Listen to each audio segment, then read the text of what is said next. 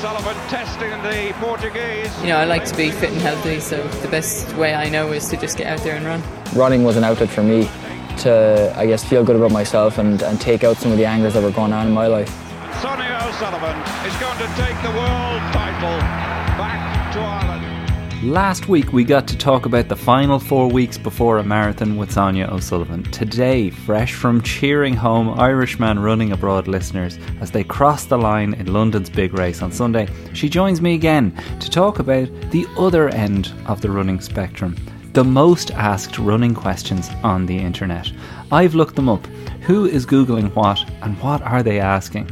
Well, who better to ask than the greatest of all time, Sonia O'Sullivan? She will put on her thinking cap, and maybe she won't even need to because some of these questions are quite bizarre, but some of them are ones that I ask myself every single day. Sonia, brilliant to have you here. How are you doing? Great to be here. So, yeah, this will be my version of the answers to these questions. okay, right. Sure, so, not, I'm not sure the there's many definitive. Yeah, Yeah, exactly. There's many answers that people like think they know the answers of, um, and then there's also answers that people are looking for and they're not getting them, so they keep looking.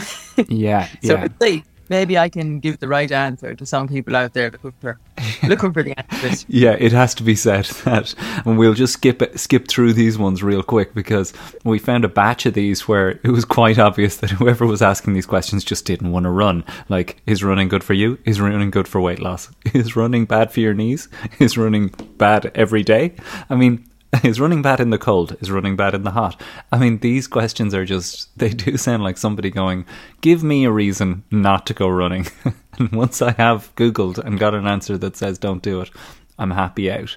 Uh, thankfully, Sonia, I found some ones that are a bit more nuanced. And I feel like these are questions that runners probably wrestle with quite a bit. We'll get to those later in the show. But if you haven't been inspired by the last two weekends of marathons in Berlin and London, I mean, there's probably a bunch of people here, Sonia, listening for the first time, uh, who are perhaps thinking, is London in April a target for me? Did you feel inspired watching people cross the line? Did you think to yourself, maybe I, maybe I will give this a go? You said you had this last year.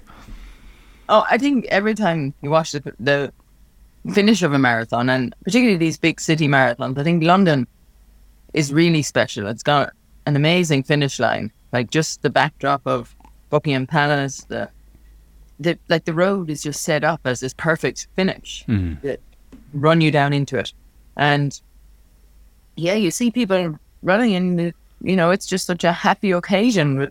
and afterwards, afterwards, when I was walking back, and I walked back a way I'd never done before, because in the morning when I came in, I came in from Teddington, and I was really amazed. I got on the train in Teddington, and there was also other people getting on the train in Teddington dressed in their running gear. They were going to the start. I'm thinking, hang on a second, this doesn't make sense. I'm going to the finish. You're going to start. You've got a long few hours ahead of you here.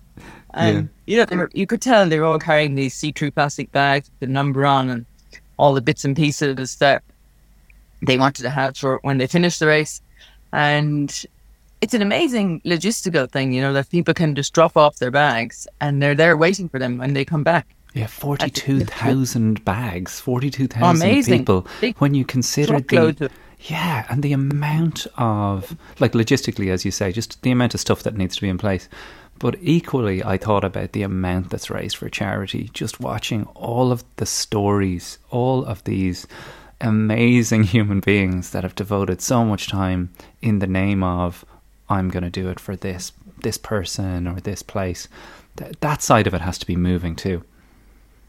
Oh yeah, I mean that's like one of the reasons that you know has been going on for so long, is that the charity aspect of it just grows and grows, and I mean the London Marathon is a charitable event, believe it or not, and you know they make a lot of money, but so much of that goes back into charity, and a lot of the money that's made by the marathon goes back into funding sport, funding sports in schools and you know different organisations all around the UK and uh, Northern Ireland as well. So um, Mhm. it's an amazing event, and I'm I'm sure a lot of events all over the world, you know, are inspired by it, and that's the reason that they exist as well, is because they see this as such a big way of raising money and you know, the double whammy of getting people out there, keeping them fit, giving them something to do, outdoors, active. And, you know, it's just, it's motivating in so many different ways. And then, you know, raises money, helps all these different charities, and, you know, to, to help people at the end of the day, to help people who, you know, need help. It's like the antidote to cynicism, isn't it? when you look at it, you're like, oh, the, the sheer honesty and sincerity of everybody that takes part. Because you can't run a marathon sarcastically. You have to give it absolutely everything. You uh, have been kind of hinting at it with me. I've had approaches from different charities. April is now when the next one is going to be. I'm delighted to say that I am going to take the plunge. I'm going to give it a lash, uh, start training for this. I'm appealing to the listeners in the Meath area uh, to come with me. Uh, establish a training group that we prepare for this thing together. But I know that a lot of people listening right now have bigger fish, fish to fry with Dublin on the horizon. Before we talk about those of our listeners that made it through. What was your takeaway from the elite race? It seems like uh, the women's race made more headlines than the men's one yesterday. Yeah, well, the women's race, I mean, I don't know if that was, there was six girls, I think were under 220. So, you know, it's like before, you know, it was such a big barrier for the female athletes to get under 220 for the marathon. Whereas now it's just accepted, you know, that that's going to be the result. Mm. Everyone under 220. Um, I think the, the girl who won, Yehualaw from Ethiopia, um, we've spoken about her before because Yeah. last year we broke the world record in Larne, but then the course was a little bit short. Uh, you actually ran against her. Or were you? Well, you were near that same start line. I think they started Nearly. earlier in Larne this year. And they didn't go quite as fast because the course was a little bit longer, I think, this year. so, you know, it's all very strange, these road races. But I can be sure that the London Marathon is accurately measured. Um, they, they do stuff every year to try and make the race, you know, better than all the other marathon majors. You know, they're all they're all in a competition as well. You know, the runners are competing against each other, but the big marathon races they're also competing against each other to be the best Hmm. and to do something extra every single year. You see these races get better and better. And uh, yesterday they had what was actually amazing finish line. Um, for you could there was access for seventy people to get up on this bridge that was crossing. So not just the finish line gantry, but the, the gantry was actually a bridge Oh, wow. over the finish line, and the base, the floor of the bridge was made of glass. Oh, yes, I saw your video of this. Unbelievable! You could see the, the runners coming in underneath it. Now I wasn't up there for any of the, the main finishes, but I was there, just went up for a look. Um, Nick Bitel, who was one of the chief organisers of the London Marathon, chief supporters, and make sure it all goes to plan. I think that was his pride and joy yesterday. So when he had the opportunity, he was inviting people up so that they'd all go away talking about it. yeah, very good, very good. It was a great, it was a great snapshot of what what it was like, and just just the, the just sheer numbers. I want to give a shout out to a few people. We'll do a we'll do a mini round the parishes here for those uh, hardy Irishmen running abroad members over on Strava who completed the London Marathon yesterday. First shout out has to go to Julie Bolitho, who is an inspiration, obviously doing it her way, uh, training hard for it, and completing it in a time of six hours, seven minutes. And just like in some way, Sonia, I think that when someone is putting forward that amount of effort, that it's it's near. I can't. I don't think you can equate what's harder, but you can imagine that six hours being out there for six hours is exceptionally mentally testing, more, nearly more so than someone who's coming in, kind of trying to ease in around the four hour mark. It's a full two hours extra out there. So I want to give a special shout out to Julie. Um, Ali Kearns just titled her London Marathon Ouchies, which I think should should get a mention. She came in in a time of four hours forty three. But the, I don't know if you saw Paul Brennan, if you were there at the time. But Paul Brennan, who of course was one of my pacers for Breaking 20, came in in a time of 2 hours 43, which is just a sensational run. He says he rolled the dice a little bit, delighted with the result. I've never seen a man as happy with a pint of lager in his hand afterwards. Uh, did you spot anybody in the group? Um, I didn't physically spot anyone out there running. I did meet a few people um, when I was walking through the finish line afterwards, but I had one person who I actually had a little message request in from a friend of theirs the day before looking for a, a good good luck message. Fergal Byrne, who he completed in, I think he was just under three hours, 255, um, which is a solid run, but I think he was hoping to go a little bit faster. And um, he was on pace at halfway. And that's the thing is that when you have a goal in your mind, sometimes you get set off at that pace and then you gradually fall away from it um, because it does get difficult. And the thing yesterday was that it actually got quite a bit warm towards the end of the race, probably from halfway on for a lot of people. Um, they were expecting rain yesterday, a lot of rain, and it was amazing. There was absolutely no rain. I went in there with a big umbrella, and yeah. I left, which I left somewhere. You know, I, I left it many places and retrieved it many times, but then I finally left it somewhere and lost it. It just looked glorious. It was, and you know, I think it was all because I brought the umbrella. Because you know, if you bring an umbrella, you're guaranteed it's not going to rain. But you're going to carry it around all day. If As you don't bring it, you're yeah, that's guaranteed it. That's it. I bought a rain jacket last week here in Ireland in the hope that I could tempt fate into giving us a dry winter, but it bucketed down from the moment I gave them the money for the rain jacket. It must be the first time in history that a person has bought a rain jacket and immediately got to use it. So, look, shout out to everybody who did it. I think I've got one more here that I, I, I want to shout out. Thomas Cassidy. Let's give a shout out to Thomas Cassidy, who uh, probably ran it in the pace that I'm thinking of myself. He said the last five or six miles of this were absolutely brutal. So, more power to you, Thomas, for finishing it in a time four hours and seven at an average pace of 5:47.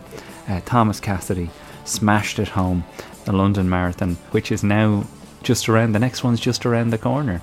That must be tough as well. A bit like I'm sure you know this from having babies. That the second you have one baby, people are like, "Would you think about having another?"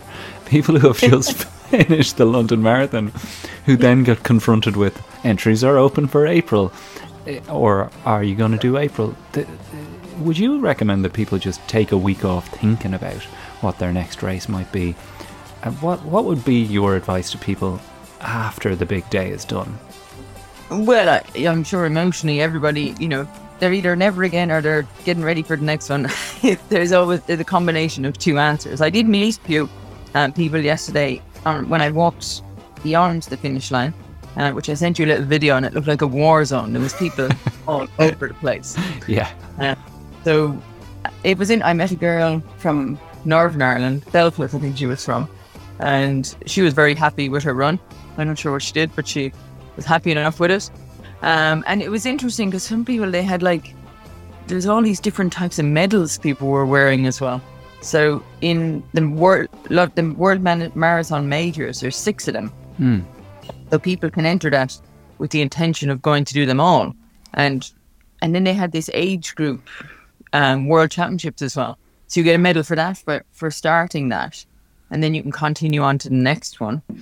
And then if you do all six, you get this big giant of a medal with like the little six little circles, one for each marathon that you do. And there was a few people had those on them yesterday as well.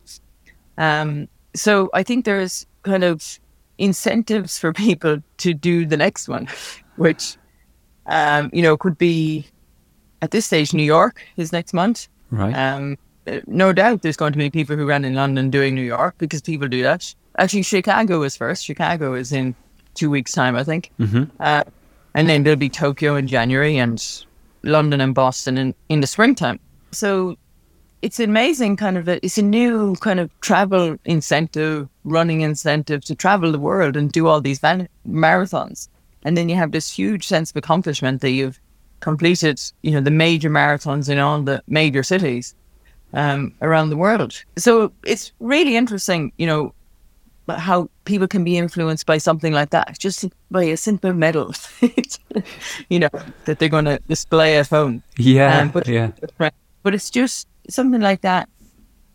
it makes that one single marathon you do mean so much more when you can connect it to where you're going to go next. Because oftentimes people come across the finish line, they finish the marathon, they're delighted they've done it, excited, and then but then it's kind of like, oh, what am I going to do now? Because for so many weeks and months, their life has revolved around preparing for that marathon. And Absolutely, and the deflation of you know, that. like yeah, we spoke about this before. How it can be such a big letdown when you've accomplished something that you've been thinking about for such a long time, and then you've got to reset and think, okay, what am I going to do next? Hmm. Whereas this marathon majors, you know, running all of the marathon, they're kind of like it's a ready-made thing. Okay, I'll finish this, I'll recover from this, and then I'll start training for the next one. We mentioned last week that we would do a monthly meetup run after the success of the Poolbeg Park Run with Sonia for the Ireland Funds, which raised a ton of money and continued uh, around the world. Shout out to Pádraig McColgan in Tokyo who sent me photos of their one. Uh, we're going to do another meetup run this Saturday, Sonia. Uh, where are we going? Uh, we are going to Tullamore. Very much. Yeah, Tullamore's first birthday party. It's their first birthday party for their park run, and Jack Ryan submitted uh, their their park run as the preferred run for this month, uh, the October meetup for the Irishman running abroad. He said, "We would love if you visit us here in the month of October. We have a nice flat course and are in the middle of the country, so perfect for all the group members to get through. Plus, it is our first birthday, so there will be cake." Was that Sonia what tipped you over the edge in terms of taking this on? The cake, that's it. Yeah, it's all about the cake. yeah. and also, um, I it's funny. It's amazing that we were just talking about that, and I, I had a friend of mine, Mark O'Rourke, in Dublin, and um, he was just calling me at the exact same time that you asked a question, and I'm asking him a question because he's got a lovely um, Boland's Lock down there in Pottermore, and I've stayed there before. Gorgeous. Uh, it's up for sale at the moment, and um, but we might be able, I might be able to stay there. Oh, amazing. So if I can do, if I can wrangle that, then that would be fantastic. Because otherwise, I'll have to get up really early to come from Cobh, uh, which which I don't mind doing. You know, it's, I think when you make your mind up about doing something, then you know nothing. It's not too difficult, you know. I think once your mind is made up, then you just go for it and whatever it takes. Yeah, well, I hope Um, you get to stay there, though. It looks absolutely brilliant. I'll put a little link into the uh, notes of the show to Boland's Lock. It's absolutely beautiful. If you're thinking about throwing in a bid, uh, it is going to be coming up for sale. Then, of course, we've another meetup, Sonia, on Sunday. So a double opportunity for people. Uh, tell us about what run is happening on Sunday. So Sunday is a great pink run, and it's a new location this year, so I don't know a whole lot about the course. In Leopardstown, the Great Pink Run is an event I've been associated with for a long time. The last few years, it's been virtual, so we've just kind of gone and dressed up in pink and met up with people in our hometowns or wherever we are, and you can still do that this year. But there is a in-person event at Leopardstown Race Course, and it takes place on at lunchtime on Sunday. So I think the 10 kilometer goes off at one o'clock and the 5k at two. So I think we might have to do the 10k because um, otherwise we'll have to stand around waiting for the 5k. And you can enter that at, um, I believe it's Great Pink Run. breastcancerireland.com will take you there. There is the, that's that's the where I'm looking at the event details on here. breastcancerireland.com uh, has has entries and and stuff there. Registration seems to still be open if people want to do it, and of course you can just do it virtually, can't you? And make a make a little donation there to them. It's very easily done. absolutely, yeah. And your entry, which I think the total is about 24 euros, um, it also includes a t shirt. Very nice. And then all all the money raised goes to Breast Cancer Ireland, and the big thing for them is doing a lot of research into you know trying to find solutions, um, to you know I suppose find a cure for breast cancer, which affects so many people. Absolutely, and has affected my own family as well. So it, it is a it is a charity close to my heart, and I can't wait to meet as many of you as possible there. It's far enough out from the Dublin Marathon as well to be able to justify it as part of your long run or whatever you're doing in your training this weekend. Now it's time for the most Googled running questions. Uh, we'll we'll we'll take a couple before we go to the break. The first one is what you would expect. A question that has come up on this show time and time again, where the thinking seems to change around it all the time. Should I stretch before I run? Is there even a definitive answer on this, or is just this just always going to be a question that has a different answer depending on who you ask? I think lots of people are asking that question for lots of different reason and reasons, and one of the main reasons is because they want they're worried that they don't have time to be stretching before they go for a run, and that's, I mean, more often than not, I lace up my shoes and I run out the door. Or today, actually, I was at Bushy Park today, and I can't remember if I ran down the street or not. I know I start walking, and sometimes a walk can be as good as a stretch. Mm. So you start walking and you kind of warm yourself up into it. Um, and that can depend on the temperature outside. Because if it's cold, then you want to get moving pretty fast. So I think it's a good idea to do stretching and warm ups indoors if it's cold outside. If it's warm outside, then you can kind of ease off into it. Um, and stretching can also be related to if you're coming back from an injury or you had some sorenesses that you feel need to be stretched out before you get going. And, you know, it's a very personal thing. Hmm. Some people like to stretch, some people don't. And then there's this whole new level of dynamic stretching that people do. And it actually awakens all the muscles before you get out there. And that can, and I think a lot of people tend to do that before they do a flat session or a race. They use it as part of their warm up. So it may not be a bad idea to soften your run and do some stretching if you have time to do that. And particularly if you're going to be doing a, a bit of a session. Go Yeah. for a little bit out first and stretch out all the muscles that, like your glutes are good ones to stretch out, your hamstrings, um, your ankles, your calves. A lot of people have calf issues, so you need to stretch, get them warmed up before you really start trying to run fast. So tell me really quick here, because it seems like the What- the b- real argument on this is that static stretching is the thing you need to avoid beforehand. What exactly does that mean? Well, I mean, I suppose static is when you hold a stretch for a long time, so it's kind of more like a yoga pose. A lot Right. of it would be. Um, so you know, you can have dynamic static stretching if you really want it, whereby you do six of one stretch, so each one gets a little bit easier as you go along. And so it's still kind of static stretching, but because you do it for, you hold it for like 10, 15 seconds, you drop it down. If you're doing your quad, say, and you're pulling off one leg.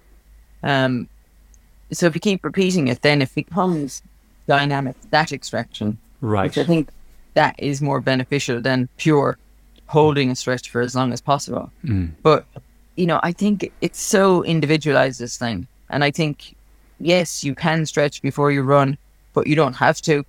Um, and a lot of the time, it is down to how you're feeling, and if you feel like you need to be stretched or not, and you know, you have to work this out for yourself. Yeah, God, I mean, you Google it, guys. Uh, you simply put in whether you should stretch before running, and just the billions of articles and features on this. It seems to be an endless debate. But uh, as you say, Sonia, who wouldn't benefit from, you know, just doing some bit of some bit of stretching beforehand in some Yeah. dynamic sort of way? I mean, I think, you know, a lot of people who were doing the marathon yesterday, who are maybe going to do the Dublin Marathon, they might find that they're going to be standing at the start line waiting hmm. because you got to get out there early, you've got to get your position and ready to go. So you might be just standing there, and that's not really very good, I think, to be just standing there yeah. waiting and then all of a sudden you start running. So I think when you're in a position like that, then that's a good time to stretch, just to kind of keep the muscles loosened up and not have them tightening up while you're standing there. And then all of a sudden you go for this run from from zero to sixty in you know the space of a few minutes. Yeah, like I get up from my desk quite a bit. Like I'm at the moment, I'm really debating: do I want this standing desk? There's so much uh, of my life at the moment back in Ireland that is just rooted to the spot, trying to get these podcasts done, and I'm sure people are feeling it the way things have gone in terms of the cost of living crisis that we're all working extra hours in the hope that we can cover off the extra expense that's going on in our lives. The standing desk is something that I'd love to get a better idea from people. Uh, if people have them, if they've used them, Irishman Abroad podcast at gmail.com. I definitely feel that once I get up from a seated position that I've been in either driving or sitting for a long time, that the run is way more difficult.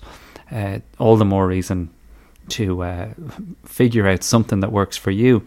As you said, Sonia, doing something after the first kilometre of running seems to be what works for me. Yeah, I mean, I started walking, then I, you know, got up to Bushy Park, and yeah, no, I felt really good. And I think I was just thinking about running like pain free, finding a way to run with no pain. Mm. And I don't care what my, oftentimes you think you have to run a certain way to run a certain pace. And I just kind of just ran nicely and just kind of enjoyed it. And I thought, well, this, and, and probably was inspired by the marathon yesterday, thinking that there's so many people out here running and they can't all be running pain free. So they're all finding a way to run. And I think that's the thing is you find a way to run that suits you best and allows you to run at a level you want to for the amount of time that you want to out in the park. And I don't know if it was Bushy Park, like, it's just one of those parks where you could run forever. You know, it's so easy to Mhm. run, run in there. Um, because maybe because you're not doing small loops and out and backs, you're kind of you can just find lots of big loops to do Yeah. and you and you can also get yourself so far away from the park entrance that to get back is another 5k so you're, you, True. can, you can just take yourself away and then you're kind of like well i've got to get back don't i Yeah. it's ways to run Absolutely.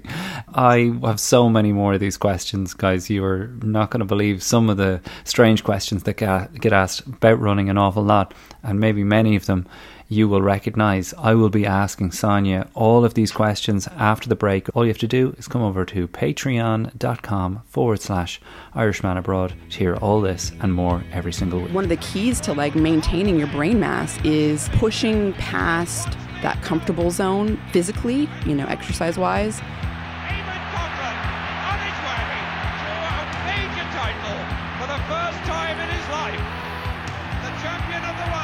Imagine you know a world where everybody could go out the door and engage in the kind of exercise that's going to make them more relaxed, more healthy, burn off stress,